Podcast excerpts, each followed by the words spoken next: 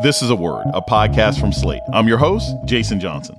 It's a tale as old as time, for horror movies anyway. The black guy dies first. But with the latest editions of horror classics like Scream and a new generation of horror movie makers, many black fans are hoping that cliche is dead and buried. It's good that we have a lot more opportunities behind the camera, so now we can get more diverse stories out there regarding blackness. The sky's the limit rewriting the racial script in horror, coming up on a word with me, Jason Johnson. Stay with us. This is the story of the one. As a maintenance engineer, he hears things differently. To the untrained ear, everything on his shop floor might sound fine, but he can hear gears grinding or a belt slipping. So he steps in to fix the problem at hand before it gets out of hand. And he knows Grainger's got the right product he needs to get the job done which is music to his ears. Call, clickgrainger.com, or just stop by. Grainger, for the ones who get it done.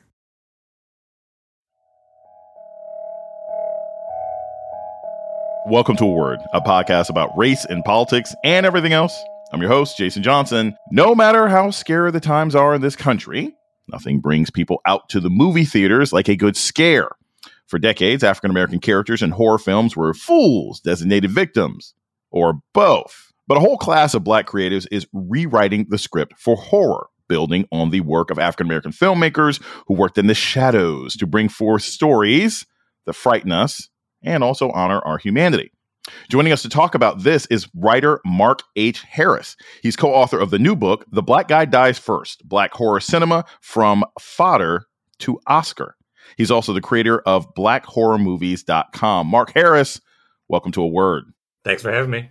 I have to say this up front. I get the title. It's a cool title. But to be fair, black people die first in all sorts of movies. I mean, the black guy dies first in the action films. The black guy dies first in the pandemic films. One, why do you think this happens? And two, do you think this is something that's exclusive to white creators, or is it just something that's just assumed that since we know the black character isn't going to be the focus of the story, it's okay for him or her to die first? Well, yeah. I mean, I think, you know, it does happen in other genres, like you said. Uh, I think it's kind of more uh, associated with horror because horror tends to have everyone die in it. And so, you know, somebody's got to die first, and it's usually the black guy. So I think, you know, we, when we wrote the book, me and, and my uh, co author, uh, Robin, we titled it that sort of, you know, because we know it's kind of a catchy thing that people think of when they think of black people in horror movies. And we kind of used it as kind of a way to talk about the marginalization of black characters. And, you know, because the the height of marginalization in a movie is to kill off the character. Killing off a character means, you know, this character is expendable. It's not they're not the hero. They're not going to save the day. So that's kind of how uh, they're treated in horror and in other genres, like you're saying. So, and I do think it is a side effect of of there being a lack of black creators behind the camera and behind the um, you know writing the scripts and that sort of thing. So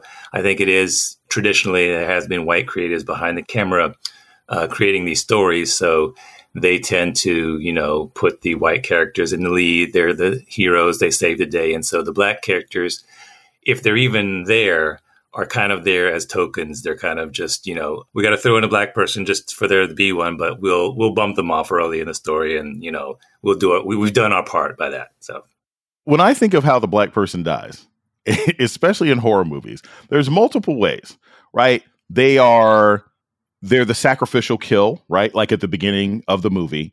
Uh, they're the first person who gets killed in the movie theater, like Scream.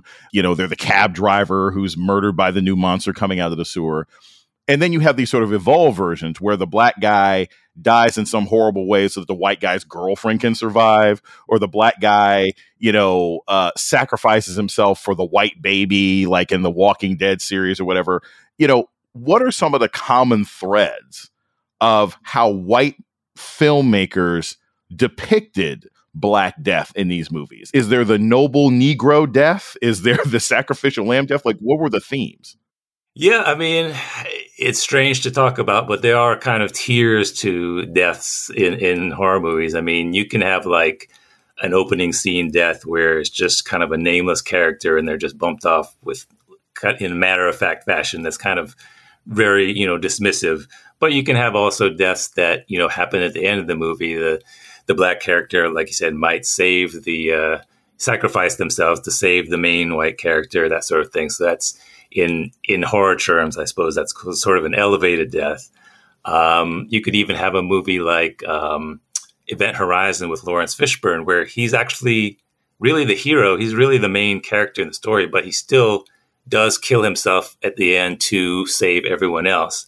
Or the same thing with uh, uh, I Am Legend with Will Smith. He he kills himself and kind of saves the world, saves humanity, really. So, you know, there are different levels to the deaths, and we kind of touch on that a little bit in the book. In general, the fact that the black character typically dies, I mean, it does again kind of say that the white creators behind the camera tend to side with the white point of view. And so they think of the black characters as expendable. So, I mean, I think, you know, ideally the black character will survive and save the day and be the hero. So that's kind of the, the epitome of, of, of what we're kind of aiming for.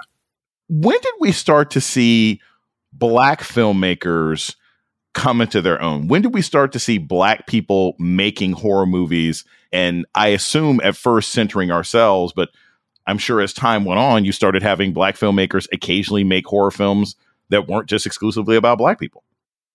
Yeah, yeah. I mean, I think as with a lot of black film, I think the black exploitation era in the 70s was kind of the the opening of the door in terms of uh, opportunity. So Hollywood was kind of in a bit of a jam in terms of their box office receipts in the 70s. And so they saw that black people went to movies and black people supported black movies. And they said, oh, this is a cash cow that we can ride.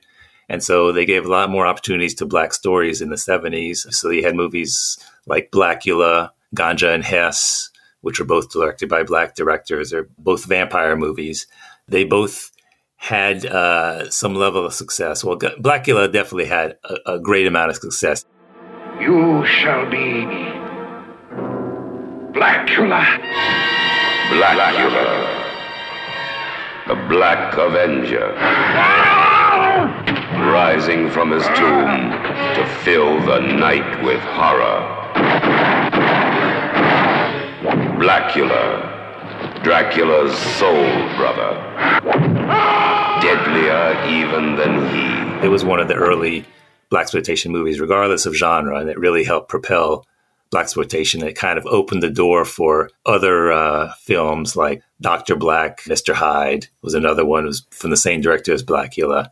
Um, and like I said, Ganja and Hess, which kind of was greenlit basically because they thought they were going to get another Blacula but the director Bill Gunn kind of hoodwinked them and, and, and kind of did his own thing. He turned in a really artistic, kind of surreal story about vampirism, but kind of very symbolic and stuff. And, and, and it was really the the distributors hated it and cut it down and edited it, and it basically was lost for several decades. The, the actual version until 21st century, basically. So so the 70s was really like a time when black directors got involved uh, behind the scenes in terms of horror movies. But like everything, all the black exploitation movies in the seventies, it, it, kind of Hollywood kind of found another avenue to go to, basically. So they kind of said, "Oh, we've done the black exploitation thing for a while." They kind of moved on to blockbusters like Jaws and Star Wars and that sort of thing because they saw that black audiences would turn out to those movies as well. So they're like, you know, if we can get blacks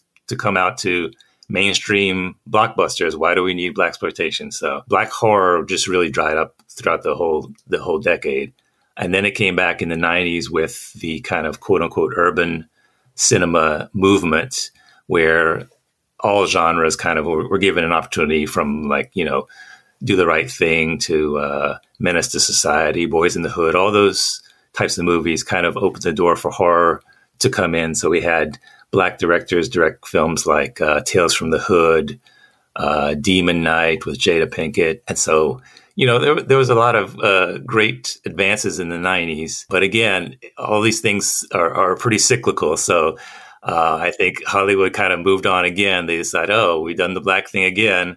And so we'll move on to something else. And so a lot of those directors didn't get another chance uh, to prove their worth. So um, it really then didn't pick up again until you know Jordan Peele in, in 2017 with Get Out, and he kind of spawned a whole new level for black horror, and uh, And so we're kind of still in that era right now, but it's been about six years since Jordan Peele came out. So um, it, it, it, we're kind of at a tipping point now where Hollywood could again decide, you know, oh, we've done the black horror thing. We'll, we'll move on to something else. So, uh, so we'll see how it, how it turns out. I must admit, I've seen Blacula. I've seen Scream, Blacula, Scream. I have never even heard of Dr. Black and Mr. Hyde. I actually want to look that up now. I'd never heard of Ganja and Hess. If you look at those 70s era black horror films, what is one? Maybe it's one of the ones you've mentioned already. What is one that you're like, you know what? You got to see this. What would be that key movie from the 70s? I mean, I'm always partial to Blacula just because, you know, it is a good movie, I think. And it did, like I said, it was an early one that really established black exploitation, regardless of genre, as something that could be profitable. Um, so that's something that I would really recommend. There is another one that I would say, I don't know if it's something that's required watching, but it's something that's very interesting that uh, my co-author Robin always recommends. So I'll kind of speak for her. There's a movie called Welcome Home, Brother Charles, that is sort of horror skewed. It's it's it's kind of a revenge tale, but it's kind of got a horror angle where it's about basically a a black man who is framed by corrupt white cops and sent to jail, and they abuse him and um, they end up castrating him, but somehow he uses some sort of magic to elongate his uh, manhood. He grows it back he, and he uses it to strangle the people who set him up. It's called Welcome Home, Brother Charles. We're going to take a short break. When we come back, more on the history of black horror. This is a word with Jason Johnson. Stay tuned.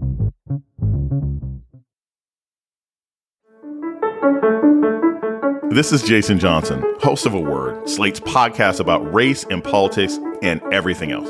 I want to take a moment to welcome our new listeners. If you've discovered a word and like what you hear, please subscribe, rate, and review wherever you listen to podcasts. And let us know what you think by writing us at a word at slate.com. Thank you.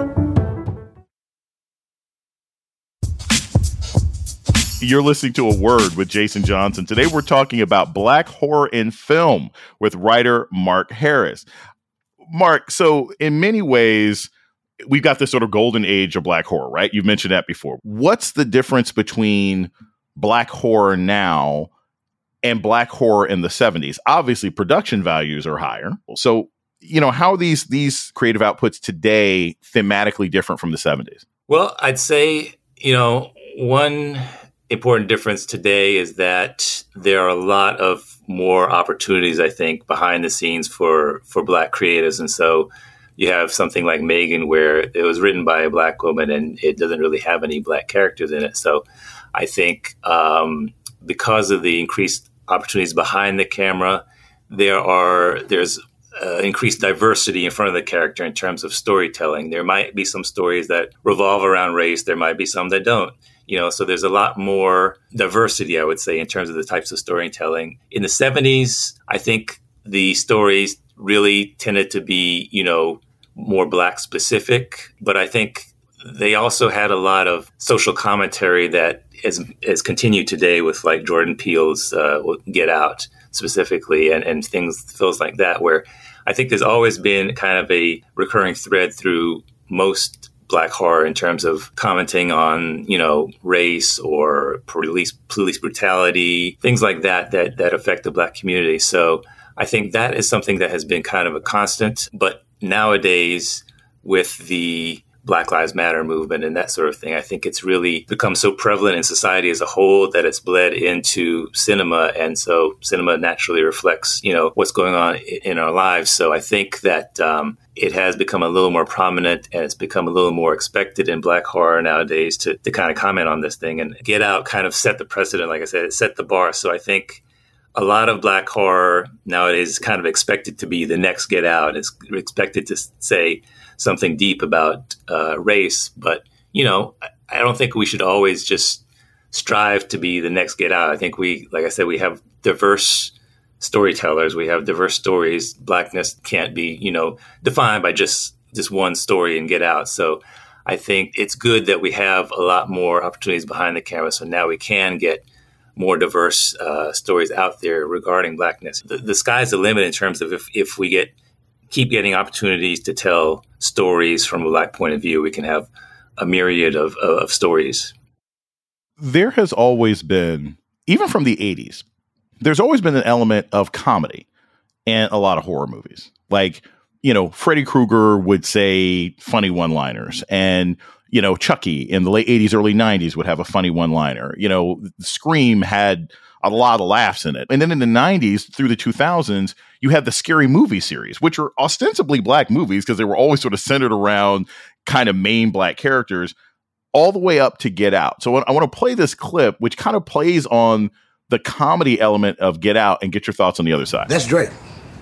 Dre. Andre Hayward. Used to kick it with Veronica. Veronica from what? Teresa's sister that worked at the movie theater on 8th. Yeah. Yeah, that is him. That is him. But wait, wait, wait, wait, wait. This is so fucking, fucking crazy. Yo, he's different. No shit. Why is he dressed like that? It's not that, it's everything. He came to the party with a white woman like 30 years old now. Sex slave! Oh shit! Chris, you gotta get the fuck up out of there, man. You in some eye wide shut situation. Leave, motherfucker. Yo, You gonna be a hello? Chris! Oh, oh shit! His battery must have fucking died. When you see comedy in a black horror film, how is that different from the comedy that you have in white horror films? Well, I think uh, the history of of comedy in horror as it relates to black people is a little, you know, fraught with some um, troubles. I guess I think we have to go back to kind of like the the 1930s and 40s where the black character in horror movies and specifically horror comedies was kind of the spook character who's basically whose role is to run away and to kind of express the fear that the audience is supposed to feel at, at these uh, monsters and ghosts and that sort of thing. And, you know, it's kind of embodied in, in, in uh, Mantan Moreland's uh, characters typically in a lot of the movies he did. So I think there's, there's some history we have to consider when we talk about uh, comedy, black comedy and horror. And so that has kind of been the hurdle to overcome when it comes to white creatives behind the camera creating these stories with black characters in, in these movies. And, and, typically, you know, the, the black character is there to kind of just say, you know, I'm scared, you know, I'm, I'm going this other way. And it's kind of evolved from more of a um, passive, docile nature when in Mantan Moreland's time to kind of more of an aggressive nature nowadays. They, they might, you know, might be more of a, a hipper character who's you know just going to say f that i'm not going over there you know that kind of thing so, but it's still underneath it's still kind of this spook concept where they're scared they don't want to be involved with anything and so they're going to head the other way. And and it's it's kind of a double-edged sword because you know it's troublesome like i said when you look back at the mantan moreland characters and that sort of thing. But on the other hand you you can say that these characters are the most realistic in terms of, you know, if you really were in this position, would you go investigate the scary sound in the woods? You know, no, you'd probably go the other way. So they are actually the most logical and most realistic characters, probably. Um, and I think that really epitomizes the difference between a black directed film, black written film versus a white film, which would be more kind of the character would be more buffoonish. We'd kind of be laughing at them talk a little bit about the importance of black audiences when it comes to the sort of collective film experience because it is both is both a charming and negative stereotype that if you go to a majority black theater in certain urban areas folks going to be talking uh, they're going to be talking at the they're going to be talking at the screen. I I think of the old Fugees video where they're all throwing popcorn or whatever it is. It's it's this it's this rowdy almost vaudevillian experience. Um, how does that play a role in how African Americans as a culture consume horror films? The collective screams, the collective don't, you know, don't do that, don't go in there. How does that play a role? Well, I mean, I think horror of all the genres, horror might be considered the most communal in nature in terms of, you know, not only, you know, on one side you have like the fandom, like the horror is kind of the the redheaded stepchild of, of movies. It's it's never recognized for anything. So when we have people who are fans of it, they kind of seek each other out and they form this community. And then on the other hand, you also have it's a communal viewing experience. So I think you know people go to horror movies to scream, to to maybe laugh at the characters or that sort of thing. So I think it really feeds into the whole uh, African American communal nature of viewing things. So um, I think it really goes hand in hand, and I think it's something that you know if you if you watch a black horror movie with a black audience, I think you really get the sense of how uh, invested they are, and and I think that they are smart enough to know, you know, if a movie is really speaking to them and speaking for them, that sort of thing. So I think there was a good response to a movie like Get Out versus some other, you know, previous, you know, white directed horror movies. So um, I think it really, you know, it really feeds into, to, to like I said, the, the whole communal nature of, of the African American viewing experience.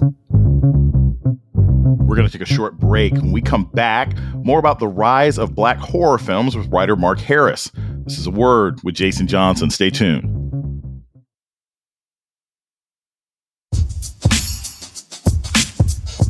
You're listening to A Word with Jason Johnson. Today we're talking about the history and future of black horror with Mark Harris. So, Mark, this is something that I noticed starting in the 80s, and I thought about this with the movie Alien. The first Alien is a horror film, it's a suspense film that takes place in outer space. The genre changing Alien movie is Aliens, the sequel, which is kind of an action horror film and and when I think of the the sort of the sort of progeny of aliens, I think of movies like Resident Evil, and the fact that a lot of horror sort of became action films because I guess people were tired of just watching someone live in fear the whole time. It's like, no, damn it, I'm going to buy my gun, I'm going to fight back. Do you think that the merging of action and horror sort of opened up the door for black people to have different kinds of roles. Did that merging of genres help or harm uh, the sort of lifespan and the the humanity of black characters in in these movies? Uh, that's an interesting question. I hadn't really thought about that, but I mean, I think you could say that it would it helped them. I mean, although you know, as you mentioned earlier, the black guy does die early in horror movies, or I mean, in action movies too. So it it it ostensibly wouldn't necessarily help that much. But I think if you think about it, I think, you know, uh, Hollywood might be more uh, prone to uh, have a black character with a gun. I mean, I think their their their views of black characters might be like, oh, he, he clearly he'll have a gun and we'll just you know he'll just shoot shoot it up. So I think you know it, there is something to be said about that. I mean, we do have you know action hi, uh, horror hybrids like Blade and the superhero movies like that. There is sort of the stereotype of the you know the black male machismo that you know let's put them in an action movie clearly like uh, you know uh, Carl Weathers and Predator too. So um, it's something to be said about that. I think yeah.